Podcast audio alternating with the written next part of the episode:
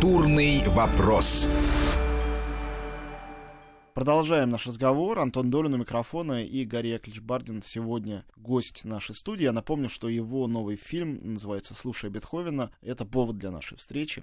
И еще мне, э, возвращаясь к Бетховену, показалось ужасно забавным то, что потом в вашем хэппи-энде возникает «Ода к радости», значит, э, финал девятой симфонии Бетховена. И вот мне пришло в голову то, что особенно после Второй мировой войны Девятая симфония ее перестали э, использовать как э, синоним радости. Э, это э, и в кино, и в масс-культуре, и везде э, синоним на самом деле э, подавления тоталитаризма, ужаса, насилия, ну, как в «Заводном апельсине». Да. И мы от э, изначального смысла слов Шиллера и музыки Бетховена абсолютно отвыкли.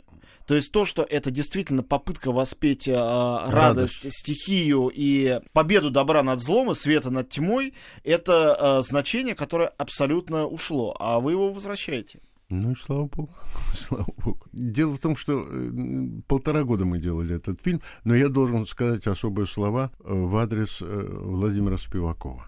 Потому что, естественно, когда возникла идея записи музыки, я обратился к моему другу и позвонил, говорю, Володя, вот так и так, я хочу, чтобы твой оркестр записал Элигретто и э, фрагмент из девятой симфонии.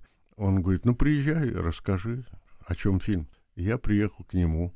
Ну, а, он задал мне вопрос, уже имея опыт гадкого утенка и аранжировки. Аранжировал Сережа Анашкин, мой друг, композитор, аранжировщик потрясающий. Он аранжировал «Лебединое озеро» и «Щелкунчика» под гадкого утенка. И э, Володя Спиваков говорит, ну, надеюсь, ты Бетховена не аранжировал? Я ему говорю, не надейся. Он говорит, ты совсем охренел. Ну, приезжай. И я, охреневший, приехал, значит, к Спивакову, рассказал ему кино. Он посмотрел на свой ежедневник справа от него и говорит, 3 февраля тебя устроит? Я говорю, конечно. Он говорит, хорошо, только одно условие. Я говорю, какое? Эту музыку мы будем писать для тебя бесплатно. Я говорю, как? Вот так. Я, ну вот, не просто вышел из Дома музыки, я вылетел. Я приехал к моим коллегам, рассказал вот эту потрясающую новость, что вот оркестр национальный филармонический будет писать бесплатно музыку. Но тут меня охладил звонок Спивакова. Он говорит, я поступил как Хрущев, волюнтаристски. Я говорю, то есть я не демократично себя повел. Я собрал оркестр, поставил на голосование, сказал, кто за то, чтобы бесплатно записать музыку для Гарри Бардина. Все единогласно проголосовали «за». Поэтому я пользуюсь случаем и еще раз благодарю и Володю Спивакова, и Владимира Теодоровича, и его замечательный оркестр, который уже второй раз вот так вот со мной замечательно поступает. Кстати, хочу сказать, что аранжировки-то очень э, щадящие и нежные, очень внимательно сделанные. Ощущение ну, какого-то надругательства над музыкой нет, нет совсем. никакого, нет. Ну, как не надругался над Чайковским, вот, я не проверял, переворачивался он в гробу или нет, но думаю, что нет. Это было сделано очень тактично, тем более, что э, Анашкин э, Сергей Михайлович, он человек высокой культуры музыкальной, и он не позволил себе изгиляться ни над Чайковским, ни над Бетховеном. Э, Гарри Яковлевич, ну, не могу вас не спросить. Э, расскажите все-таки о том, как вы э, были тогда в Каннах и получали там приз, потому что, ну, для даже образованного, мне кажется, российского киномана, фильм, который получал «Золотую пальмовую ветвь» в Каннах, он один. Это «Летят журавли» Михаила Колотозова, потому что о существовании малой золотой ветки и короткометражного конкурса знают не все. И россияне и участвуют-то в нем крайне редко. Я помню, когда участвовали в конкурсе сравнительно новом «Синий фондасьон», дипломных работ и побеждали. Это бывало. А вот короткометражный конкурс, он обычно без России обходится. Э, и каждый год эту пальму вручают, и каждый год я об этом даже толком не рассказываю, потому что мы никто не знаем, что это за режиссеры, что это за фильмы. Э, до проката им тоже не дойти, авторские короткометражки. Они, они не делятся на анимационные, документальные, да, игровые. Да, да, это сразу. просто короткий метраж, шорт-фильм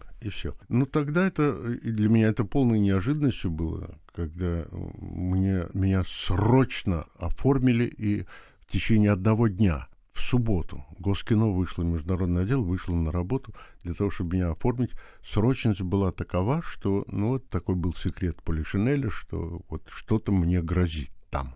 И меня поэтому отрядили для того, чтобы я в воскресенье получил золотую пальмовую ветвь, поцеловал руку Клаудии Кардинале, которая вручала мне, отправился в понедельник обратно в Москву, и об этом никто не знал потому что об этом нигде не написали, а тот, кто должен был написать, э, Капралов, он написал, что закончится 41-й международный фестиваль в Каннах. Советским фильмам, как и в предыдущие годы, не было отдано никакого внимания. И это неудивительно, потому что в эти же дни проходила забастовка шахтеров, которая также была незамечена, сказал он. А так как я летел с ним обратно одним рейсом, одним самолетом, я говорю, а как же так? Как же мой, э, моя золотая пальмовая? Он мне сказал, вы знаете, я написал, но там, он поднял глаза вверх, но там сократили. Я говорю, как же так? Он мне сказал, вы знаете, я вам должен сказать, я 24 года езжу на этот фестиваль, и с каждым годом он все гаже и гаже. И знаете, Капралова уж нет, а вот этот вот миф о том, что он все гаже и гаже, Да. он не уходит. Не уходит, ну да. И я говорю, тогда возникает закономерный вопрос, нахрена вы ездите? Ну вот, тем не менее, вот так. Но потом стали упоминать, что вот я лауреат Золотой пальмовой ветви. Ну, хорошо. Слушайте, ну вот идиотский вопрос. э, Ну, он идиотский, но я уверен, ну, что такой он... же будет и ответ. Да-да-да, это давайте. У наших слушателей он точно возникнет, э, раз уж он у меня возник. А почему нельзя было про это сказать? Вот э, наш мультфильм получил приз. Э, Канский фестиваль обязательно надо было заклеймить, ведь о нем даже клеймя э, тот же самый Капралов писал. О нем писала наш пресс, потому что было интересно. Все киноманы следили хотя бы дистанционно. Почему это надо было обязательно держать в секрете? Я не знаю. И ответа у меня на этот вопрос нет. Может быть, это потому, что ваш мультфильм э, был какой-то очень нонконформистский, но тогда его не дали бы сделать? Да нет, это, ну, как вам сказать? Ну, выкрутасы Вы- выкрут- достаточно нонконформистские. Все-таки там проволока, хоть и не колючая, все-таки...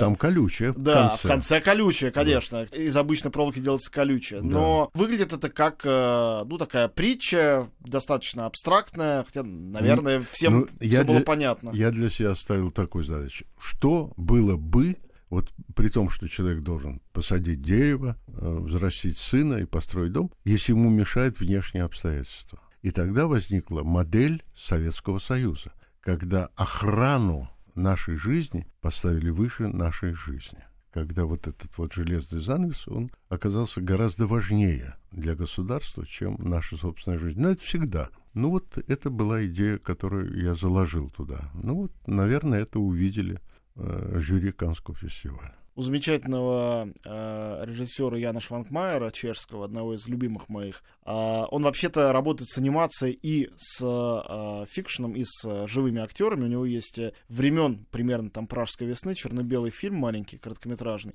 Там вот ровно наоборот, э, поскольку это не мультик, э, идея ваших выкрутасов, ну или идея близкая, человек попадает в дом, э, вокруг которого стоит забор, забор стоит из людей. Планки этого забора — это люди. И он удивляется, и мы удивляемся, смотрим. Кончается тем, конечно, что он становится одной из этих планок, вместо того, чтобы жить в этом доме. Мгм. Вот, э, скажите, ну, вот мультфильм, э, он, в общем, с, слегка скрытый, но какой-то идеей. Он антитоталитарный. Э, и в Каннах его награждают, возможно, за это, а наша пресса об этом молчит. Но как при этом его дали вам сделать-то? Ведь делать мультфильм, как вы все знают, это долго, Сейчас я- сложно, я- стоит денег. Да, Никакого краудфандинга в СССР не было. Нет, но там было замечательно. Обычно писали сопроводиловка. Вот сценарий идет Госкино. И писали сопроводиловка. Ну, вот понятно, о чем фильм. Э, Там исследуется, было написано, исследуется психология частного собственника, что мы нередко наблюдаем на садово-кооперативных участках. Эта сопроводиловка дала мне путевку в жизнь, и они этот сценарий пропустили. Пропустили, ну вот таким образом получился фильм. Ну, про садовые участки я сразу тогда вспоминаю о том, что вы мне сейчас сказали за пределами эфира про реакцию на ваш новый фильм «Слушай Бетховена». А, ну да, да, смешно. Мне еще э, смешно была фраза одной зрительницы, которая посмотрела и говорит, ну вот очень страшные эти машинки. Ну, растения это понятно, как они растут. Ну, растут и растут. Я говорю, как? У нас же мультфильм. Это же не... э, Как? Это не зелень растет? Для нее это было удивительно. Она воспринимала это как, ну, живое растение. Ну, слава богу, что. А другая сказала, что, как я вас понимаю, я на даче так борюсь с сорняками, сказала мне интеллигентная женщина. А скажите, э, вообще вот вы как себя чувствуете, когда сталкиваетесь с таким э, наивным абсолютно прочтением, толкованием ваших, как мне это всегда казалось, кристально ясных э, мультфильмов? Ну, допустим, очень многие из них э, это притчи, да, э, конфликт, брак, и банкет, э, и брек, и, э, ну, как вы крутасы те же самые, да, вот есть ваши, на мой взгляд, лучшие э, и тяп маляры, в общем, лучшие там 7-8 мультфильмов э, зрелого какого-то периода, не самые ранние, не самые Нет, поздние. но а, Адажу не включен. Да, да, да, Адажу тоже. Да. В общем, они притчевые по жанру. Да. Но, по-моему, кристально ясные. И вот человек смотрит и видит просто, ну, там, не знаю, что смешные пластилиновые человечки друг друга мутузят, и ничего сверх того. Антон, не надо свой интеллект равнять с интеллектом любого. Ну, Ты почему? принижаешь как бы свой интеллект. Ты можешь говорить мне, э, я сейчас вам задам идиотский вопрос, но ты с высоты своего интеллекта понимаешь, что он идиотский. Они с высоты своего интеллекта не понимают, что у них идиотская оценка. Ну, что делать?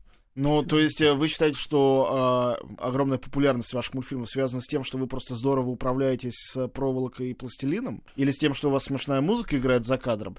Э, мне кажется, что как раз э, все ваши метафоры э, считываются, ну, интуитивно, что ли, моментально, и они должны считываться и детьми тоже. То есть нет такого долженствования, но считываются. Я достаточно демократичен. Я не допуск- Абсолютно? Да, я не допускаю какие-то, чтобы были ну, вот, зашифрованные э, смыслы. И я этого не допускаю в своей работе. И э, зрители мне платят за это. Платят, э, ну, как бы любовью. Я бываю в разных городах России и выступаю, и показываю э, ретроспективу своих фильмов.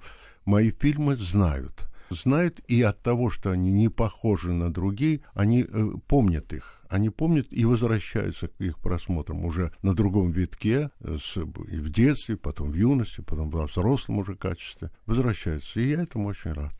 У нас в гостях Гарри Бардин. Я хочу напомнить, э, что мультфильм Гарри Бардина, который называется «Слушая Бетховена», включен в основную программу Канского кинофестиваля, в э, программу двухнедельника режиссеров, э, в короткометражную секцию. С чем мы вас всех поздравляем э, и прерываемся ненадолго, чтобы вернуться в студию и завершить этот разговор. Культурный вопрос.